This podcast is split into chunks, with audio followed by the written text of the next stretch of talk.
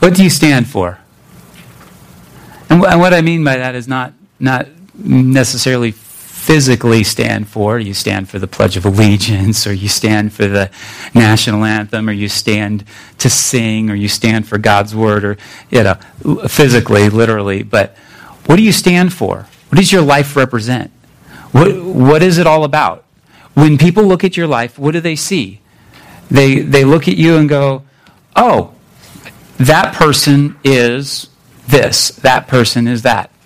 Maybe you're, um, if you know, you're here in the Northwest and, and when your car drives down the street, they see the uh, Seahawks bumper sticker and they go, oh, yeah, this person has another Seahawks fan. There's another 12 right there. Or they, they, they pull into your driveway and they see um, a flag in front of your house and, and uh, you know, it's got the Seattle Sounders, you know, or something like that. And you're like, oh, okay, those, that's somebody from the Northwest, somebody loves our, those are our teams. Those are the people we belong to. And so that's what you stand for. Or like my neighbor has the, he's got the, uh, the, the white star with a kind of a bluish kind of field background. And I'm thinking, what are you doing here? You know, we don't need no cowboys hanging around. You know, this is, this is Seahawks country, right?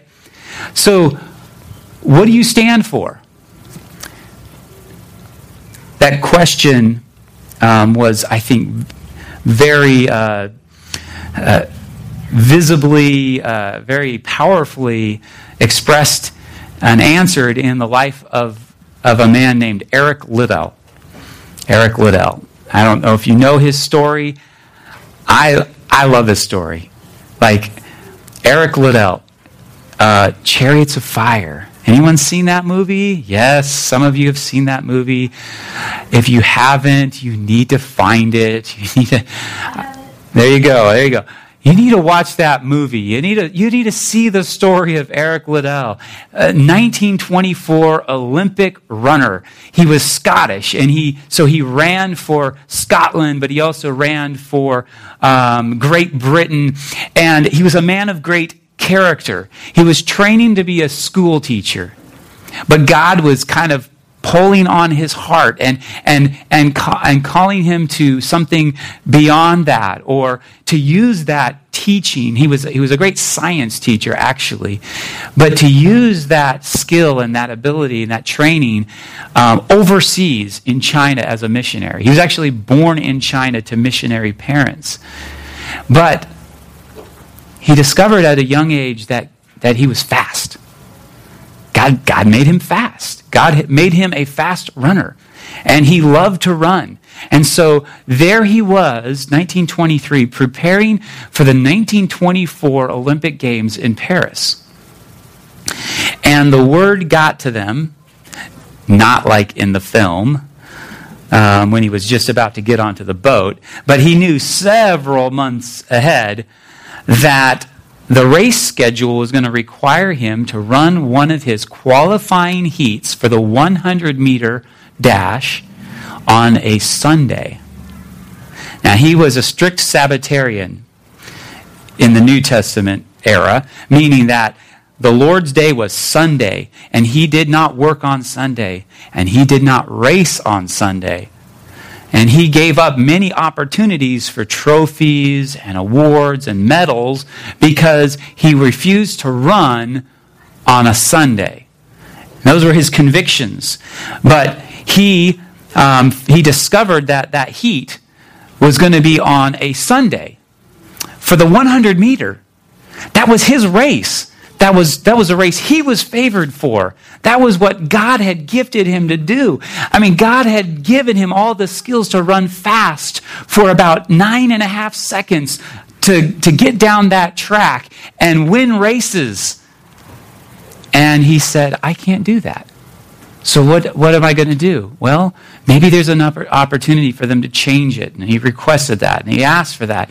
And the British uh, Olympic Association, they just didn't understand what he was about. And, and this was one of the things he said when he was trying to explain why he was doing that. This is not just about me. He said, each one comes to the crossroads at some period of his life and must make his decisions for or against his master. So there he was at the Olympic Games, preparing to run in a race that he wasn't seemingly well suited for. He was going to run the 400 meter. I don't know if you know about track and field. 400 meters is four times as long as 100 meters. Is my math right? Okay. It's a very different race. It's a completely different race. Different strategy, different ways of training. And he only had a few months to train for the 400. Well, he won his heat. I don't know if he ran, I can't remember if he ran one or two heats, but he got to where he was going to be in the final. And they put him in the very worst lane possible. and he knew he was going to be in the very worst lane possible. He wasn't going to be able to see any of the other runners. He's just going to run on that out, very outside lane. He's uh, not going to have any clue of what's going on with anyone else or how to pace himself for that short 400 meter race. And in the morning, as he was leaving the training facility, one of his supporters gave him a note. He opened it and it said this In the old book, it says, He that honors me, I will honor. And then with the statement, wishing you the best of success always. Well, I hate to be a spoiler, but Liddell went on to, win, to win that race, setting a world record in that 400 meter event. Pretty, uh, pretty awesome story, but, but think about what Eric Liddell stood for. He stood for his king. His speech, his life, the way he lived his life, and his gifts the, that God had given them. They were not for him, they were for his king, his master, his Christ. They were all centered on him. So I'll ask you again what do you stand for? We're not, we're not all going to be Eric Liddell. We're not all going to have that stage or maybe that skill set. But every one of us are going to be faced with decisions in our lives. What are we going to say? How are we going to act? What, how are we going to use the gifts and resources that we've given us? So when people look at you, maybe a way to ask this question when people hear you speak, what do they hear? When people see the way you live your life, um, when people see how you use your money and your resources, what do they see? Our challenge um, today is to kind of answer that question maybe in a slightly different way. The question is Are you Christian? And we're going to look at that from Acts chapter 11. So if you would turn with me to Acts chapter 11, verses 19 to 30. Acts chapter 11, we're still working our way through um, our study in um, the book of Acts, the Acts of the Apostles, or more accurately, the Acts of Jesus and his Spirit through the Apostles. Um, but look with me at Acts chapter 11, again, beginning at verse 19. Follow along with me, would you, as I read it aloud. Now, those who were scattered because of the persecution that arose over Stephen traveled as far as Phoenicia and Cyprus and Antioch, speaking the word to no one except Jews. But there were some of them, men of Cyprus and Cyrene, who on coming to Antioch spoke to the Hellenists also, preaching the Lord Jesus. And the hand of the Lord was with them, and a great number who believed turned to the Lord. The report of this came to the ears of the church in Jerusalem, and they sent Barnabas to Antioch. When he came and saw the grace of God, he was glad, and he exhorted them all to remain faithful to the Lord with steadfast purpose. For he was a good man, full of the Holy Spirit and of faith. And a great many people were added to the Lord. So Barnabas went to Tarsus to look for Saul. And when he had found him, he brought him to Antioch. For a whole year, they met with the church and taught a great many people. And in Antioch, the disciples were first called Christians. Now, in these days, prophets came down from Jerusalem to Antioch, and one of them, named Agabus, stood up and foretold by the Spirit that there would be a great famine over all the world. This took place during or in the days of Claudius. So the disciples determined, every one according to his ability, to send relief to the brothers living in Judea. And they did so, sending it to the elders by the hand of Barnabas and Saul. Let's pray. Father, this is, the, this is your word to us, God. I pray that you will give us the humility to receive it as such, to let go of our own, um, our own opinions, our own traditions, our own values, and to receive what you would have us to receive from this word today. God, we need the Holy Spirit to give us insight into this, to help us to understand what it is that we're reading and what we're talking about today. And Father, we need your power to be obedient to it. Help us to obey, not to be hearers only, but also doers, to put this into practice in our lives day in and day out. In the name of Jesus, I pray. Amen. The big idea here is that Christ makes people Christian. Okay, that says that's as I could have put it, I could have simplified it even more. How about Christ makes Christians? That, how about that? Three words, that's the big idea. But more than that, it's Christ makes people Christians. Or Jesus, who, because that's who they were talking about, and that's who they were preaching. Jesus, who is the Christ. So it's not, Christ is not just his word, but it's, it's more like a title or it's really more like a fulfillment that Jesus is the Christ. It's that Jesus makes people into Christians or makes them Christ centered. I t- take your pick, all right? I had like six big ideas and they're all worded differently. You take your pick, you write down one of them and just go with it. The point being though that that's what God is doing here. In this story, we're seeing the scattered church continuing to preach Jesus. And they're saying that Jesus is Lord. And then we find that the people in this one city are being called Christians. And we're like, okay, cool, Christians. Because you know what? For 2,000, almost 2,000 years, that term has been commonplace. And we think of ourselves as Christians. If you're a believer in Jesus, you're a Christian. And it's we don't think much of it. But here is here is a time and a place when people were first called Christians. What did that mean? It meant something. It meant that their lives, the, their speech, the way they gave, the way they lived, the way they were generous, all of those things made people, you know, sit up and, and look at them and wonder and, and go, hey, these guys are like Christ. These guys are adherents to Christ. These guys represent Christ. There's something about them. Well, I want to look at three basic ideas, and I hope I'm hoping that we can do that briefly because I discovered a lot of stuff this week.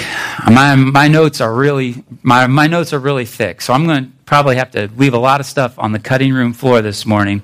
But I want to look at three basic ideas from this that, that Jesus or Christ makes people Christ centered in their speech, that Jesus makes Christ, people Christ centered in their lives, and that Jesus makes people Christ centered in their gifts. Okay? Or, or you could talk about it like this. The first one is Christ centered speaking. Christ centered speaking. Look at the first few verses.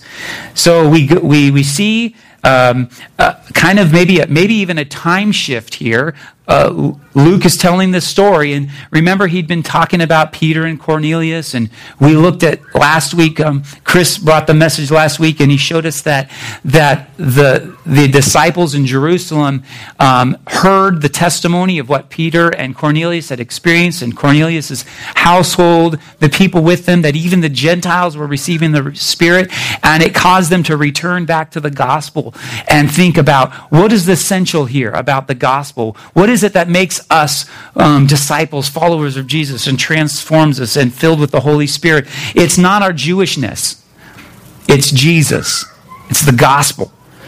And so now Luke shifts back to now those who were scattered. So you should remember back to um, chapter 8 when we saw that the church and the disciples were scattered all over the place. And they were scattered and they went out, and wherever they were scattered, they preached the word. And we see the same thing happening here. But Luke tells us that those same scattered disciples were going into places like Phoenicia, which is over on the coastline, and Cyprus, which is a little island off of the, off of the coast of uh, Palestine, that area. And it's not really little, it's, it's a biggish island. And, and a place called Antioch, which was about 18 to 20 miles upstream from the coast of, of the Mediterranean in what we know is the very, very southeast corner of Turkey. And then it was part of, of the region that they called Syria. They went there and they spoke the word only to Jewish people. They told the Jews living there that, that Jesus is Lord. But there were some of them, some from this island of Cyprus and some from a place called Cyrene, which is in northern Africa, Libya area. They spoke to the Hellenists also. They spoke to the Greek speaking people there. They spoke to people who were non Jewish, and they told them about the Lord Jesus. And it says that the hand of the Lord was with them, and a great number who believed turned to the Lord so we see a scattered people going out as they were before, preaching and teaching Jesus is Lord. Now, something that I discovered and, and kind of just had to be reminded of, I guess, again, is that this scattering thing, this theme of scattering, is all throughout the Bible. in the Old Testament, in the proverb, in, in Proverbs, in Job, in Second Kings, in Exodus, to, just to name a few, throughout the prophets, every time um, the, the, the, the there's talk of being scattered, it's a divinely initiated act. And it's always a negative thing. Jesus or, or, or God scatters um, Israel's enemies. It's a negative thing, but God is behind it. He's the one doing it. Or or God scatters his own people, sends them into exile. That's a negative thing, it's not a good thing. But here in the New Testament, God is scattering his people. But now that scattering is not a result of a curse, but that scattering brings a blessing. It's God's people going out to the nations, and God's people being faithful and indiscriminate witnesses. It should remind us about uh, uh, where we are at, and where we're sent, and what we're all about. Where, have, where have we been scattered? We saw that theme before a few weeks ago, and we need, to re, we, we need to be reminded of it that there are still those places that God has sent us.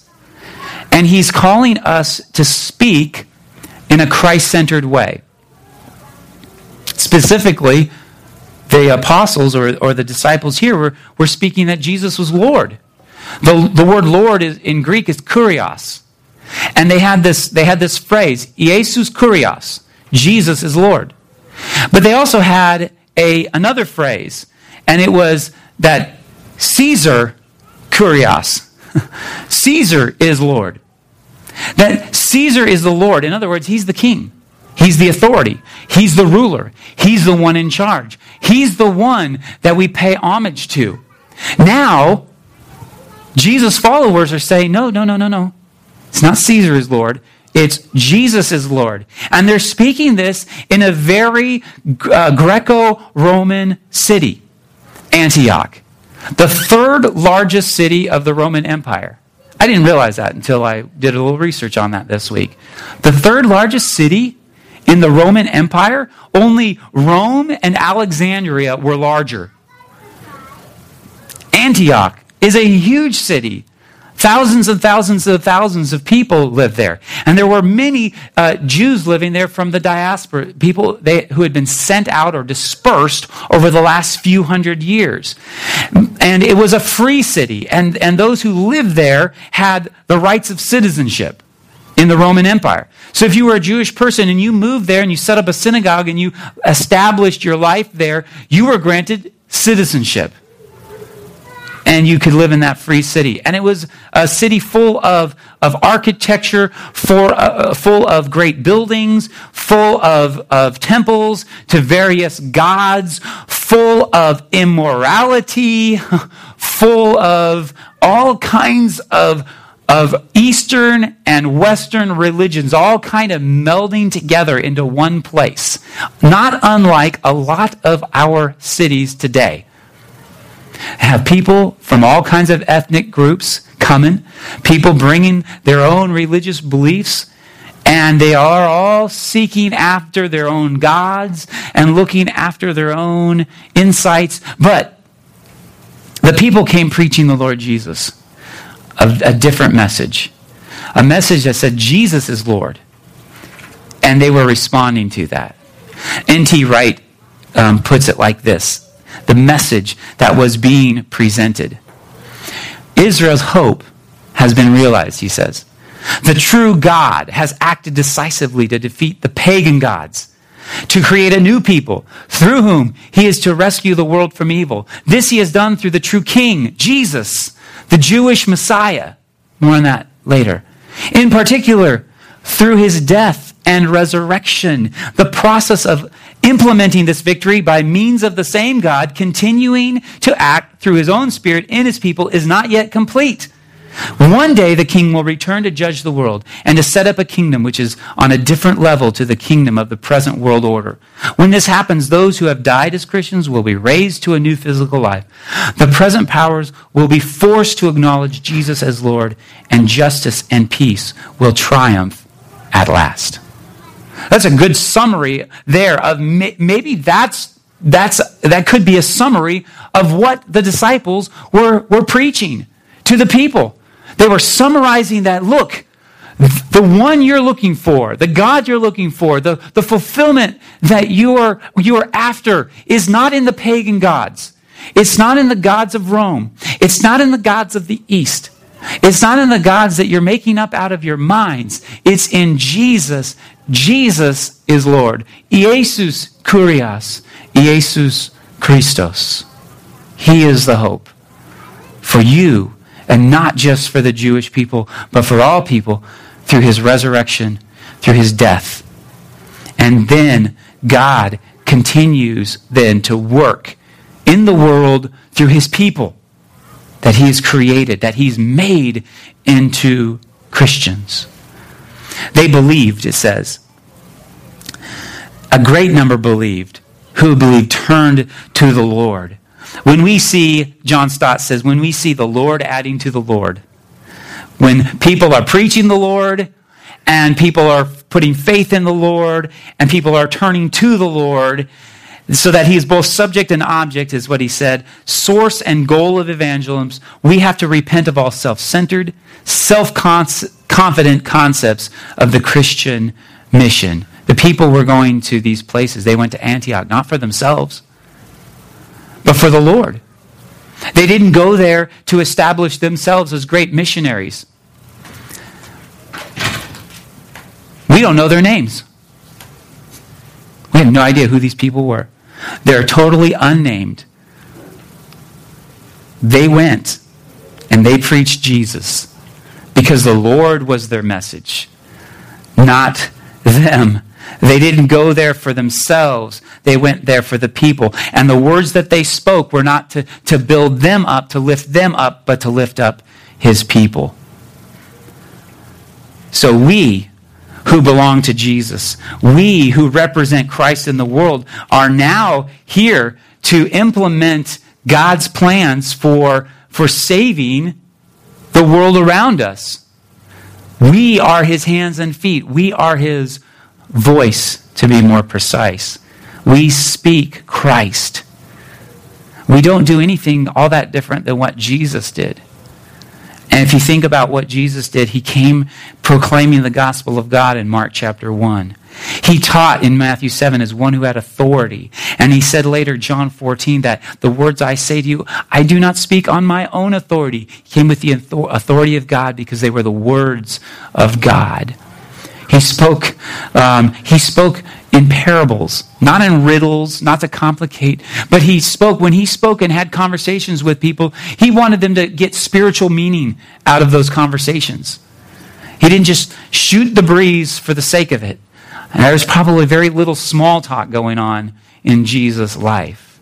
But it's interesting that, that what he, uh, he, what he didn't say is also as, I guess, as, as interesting what he did say. Because Isaiah 53 says he was oppressed, he was afflicted, yet he opened not his mouth like a lamb that was led to the slaughter like a sheep before its shears is silent. So he opened not his mouth. And in Mark 14, we see that he remained silent and made no answer when he was being accused of garbage, of lies. He didn't strike back, he didn't talk back. His disciples said, You have the words of eternal life. Jesus spoke in such a way to give glory to God, to present truth. Colossians chapter 4 verse 6 Paul says this, let your speech always be gracious, seasoned with salt, so that you may know how to answer or how you ought to answer each person. What do people see? Or what do people hear, I should say, when we open our mouths? What kinds of things come out? Is it Christ centered speech? Is it speech that's there because Jesus has transformed us from the inside and has made us Christian? He goes on. The second thing I want to show you is that is that Christ makes people Christ centered in their lives. Or you could say Christ centered living. Christ centered living.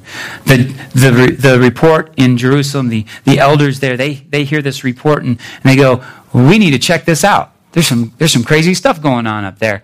Um, Barnabas, you're a faithful man. Go up there, check, this, check things out, and report back to us. And he comes and he sees the grace of God, it says. And he exhorts them to remain faithful to Jesus, to remain faithful to the Lord with steadfast purpose uh, persevere. Don't give up.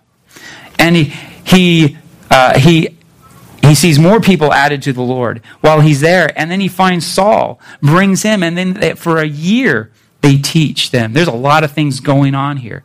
But I want to uh, help us understand that, that when Christ um, transforms a person and comes into them, that he changes the way they live. He changes them so that the, the, the, the want tos are different, that the things that people stand for are different.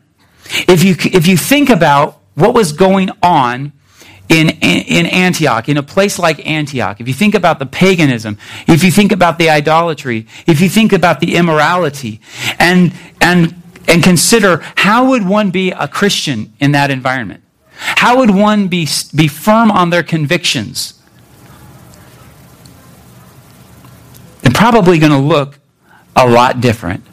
In fact, you're probably going to look rather countercultural. And maybe that's exactly what is needed in the church today, in the River Church, in churches all over this valley, in, ch- in churches all over um, this country in North America. That as the culture shifts, Christians look more and more oddball more and more accusations are being cast at believers, at Christians, and at churches. Because Christians don't live like the rest of the world. They don't practice the same things that the world practices. But here's the thing Barnabas says, Remain faithful to the Lord with steadfast purpose. Why is he exhorting them in those things? Because it's very easy for us to be drawn back into the old ways or to just say, I can just add Jesus to my life and it's going to be good. And I'll have heaven when I die. So I can continue to live the same way as the rest of the world, do all of the same things that the world does, and value all of the things that they value, but call myself a Christian and just add and, and be, be good to go. But Jesus doesn't give us that option.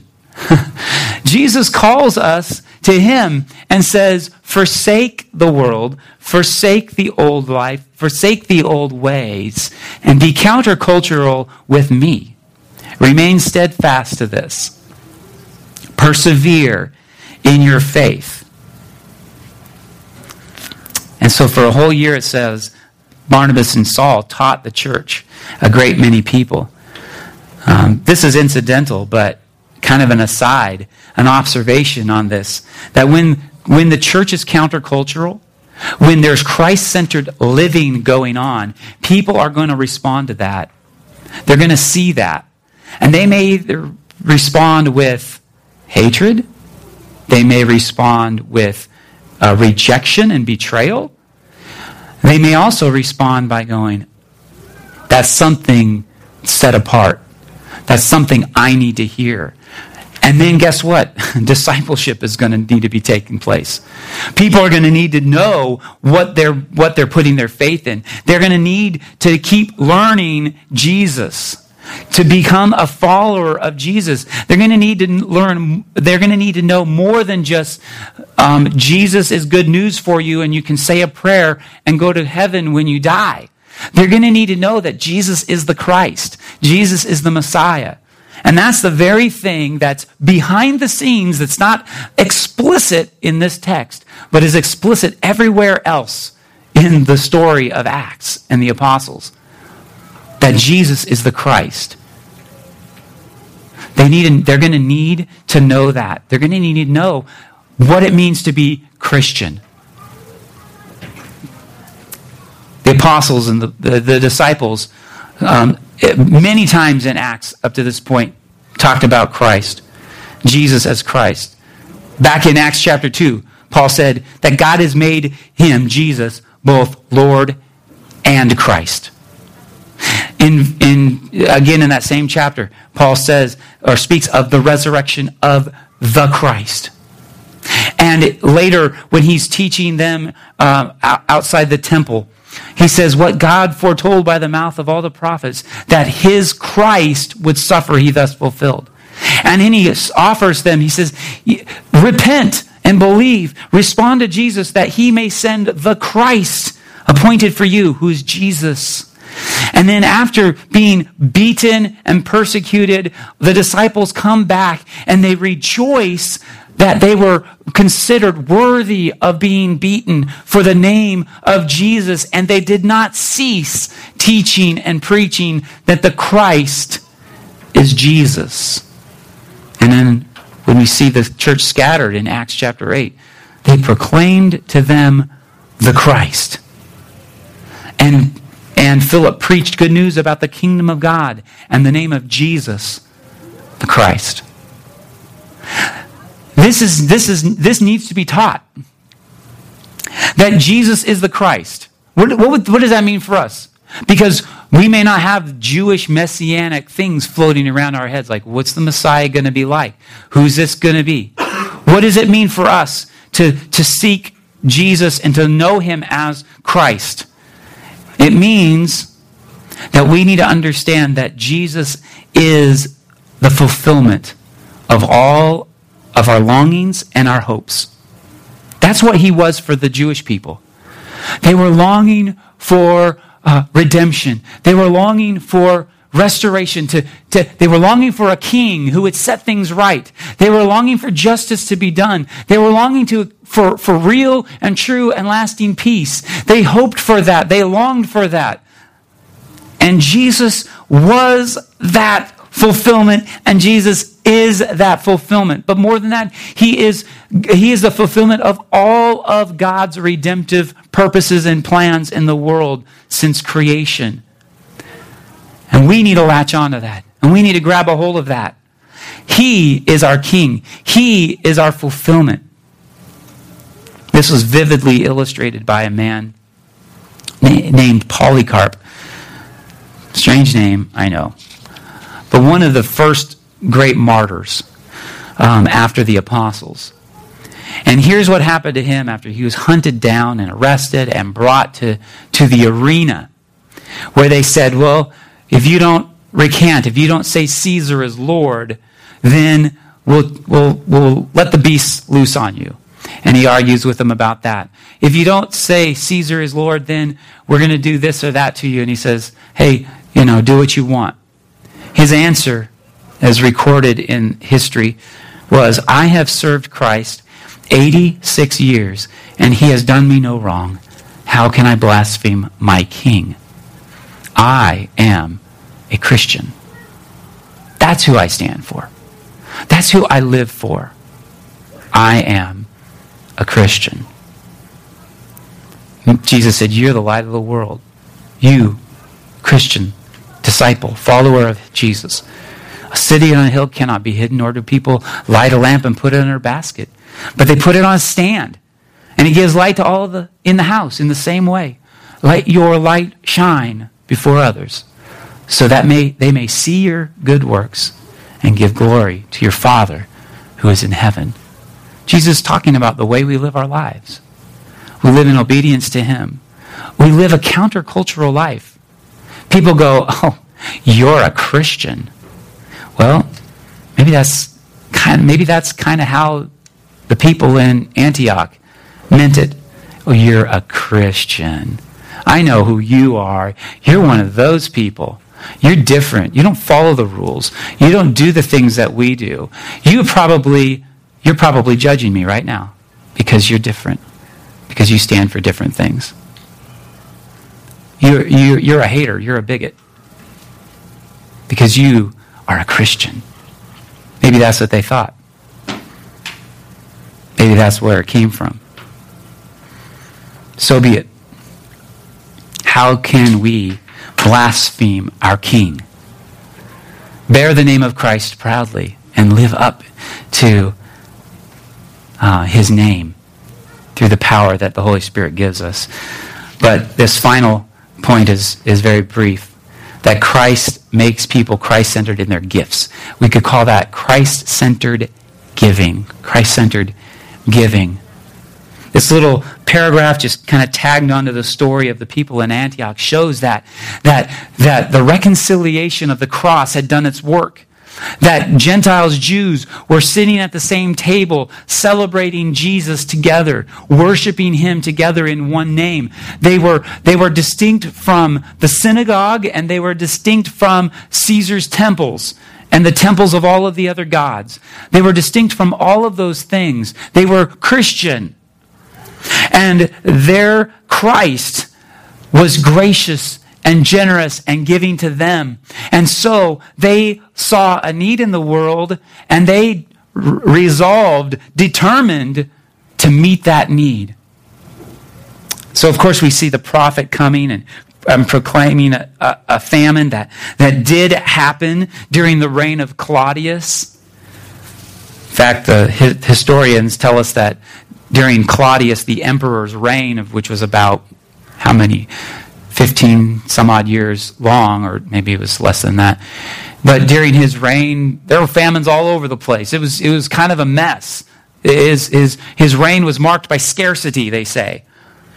But there was a, a great famine in Judea during his reign. And this was what was foretold by Agabus the prophet.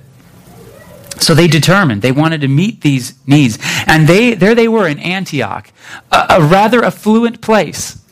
This is, this is the middle to upper middle class church of Antioch. It's kind of all, all full of all kinds of people of different stripes and different backgrounds, but they're like, you know, we're doing pretty good up here. Money is coming into this economy constantly, and, and we've, got, we've got money to spare. But the people in Judea are going to go through this famine, and we want to anticipate that and help them. So they did. And they says they sent relief, literally the word behind relief is the word for deacon in other places. They sent service. they sent that kind of help to them. Monetary help in this case. To the brothers, the disciples, the Christians who were in Judea. And they sent it by Barnabas and Saul. And they said, You've been our teachers. Now take this and, and, and take this responsibility and share it with them. There are a lot of things we can learn about generosity, about giving, and not just with our money, but of course with our time and our talents and, and other material resources. That when Christ makes a person Christian, it changes the way they view the resources. I was talking with um, some young people the other day about, about tithing.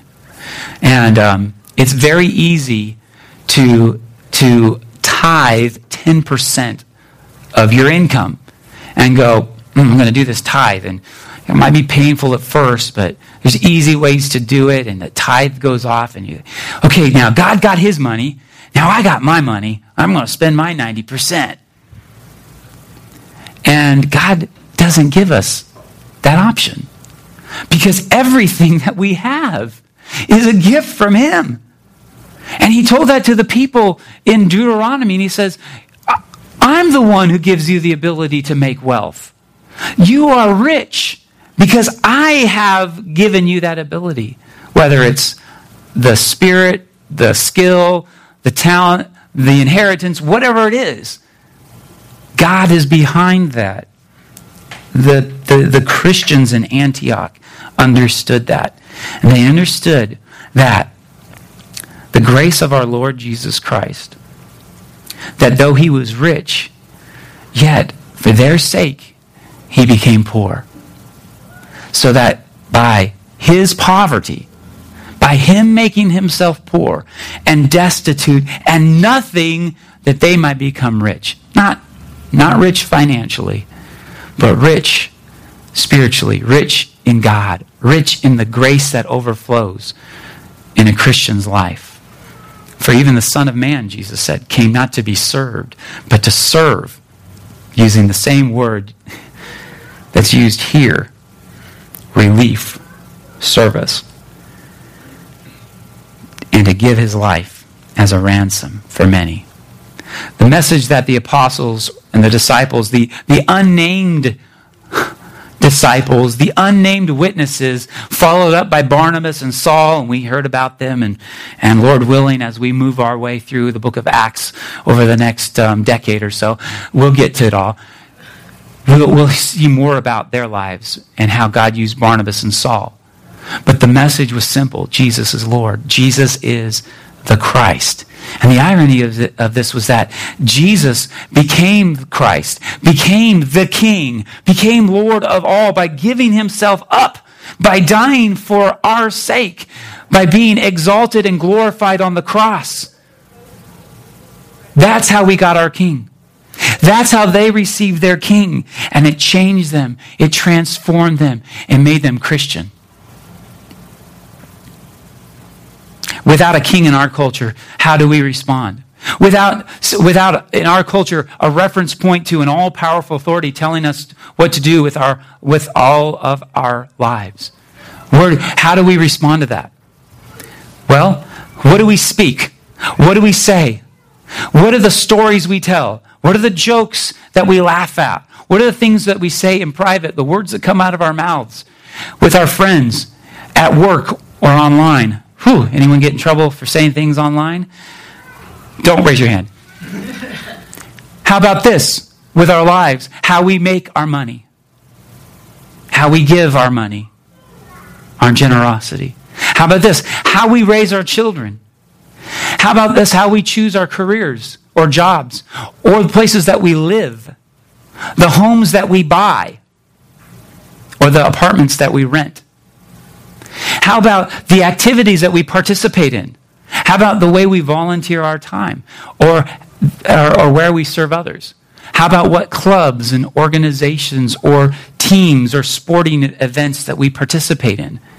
How about the classes that we take in seminary or in school and high school and college and the rest? How about the books that we read, the things that we learn, the things that we pursue, the certif- certifications that we get? How about the media we consume? Anybody feel their toes being stepped on right now? How about the television that we watch? The Netflix that we view? How about the movies or the music that come into our lives, into our souls through our eyes and our ears? How about the apps that we download and we spend time on? All of those things. I'm talking about every area of our life. Jesus is Lord. Jesus is King. He is our Christ. How are we going to respond to that? Will we live today and tomorrow like he is not our king? Or will we see him high and lifted up, exalted in glory on the cross, and say, How could I blaspheme my king? I stand for Christ. I am a Christian. Let's pray. Father, you are a great God. Your, your grace is unbelievable. You are our King. You have taken the throne by way of the cross. How could we follow in no less a way? How can we claim the title of Christian and live as if you mean nothing to us? And God, even in the ways that we do, and even, even if we could stand here today and go, well, you don't know my life and the way I give, or the way I live, or the things that I have said. Lord, protect our hearts from that pride. Protect us from thinking more highly of ourselves than we ought to. We are nothing compared to your greatness and your goodness and your love to us. Lord, fill us, enable us to speak Christ centered, to live Christ centered, to give Christ centered for your glory in the world because of your great name and the name of Jesus. Amen.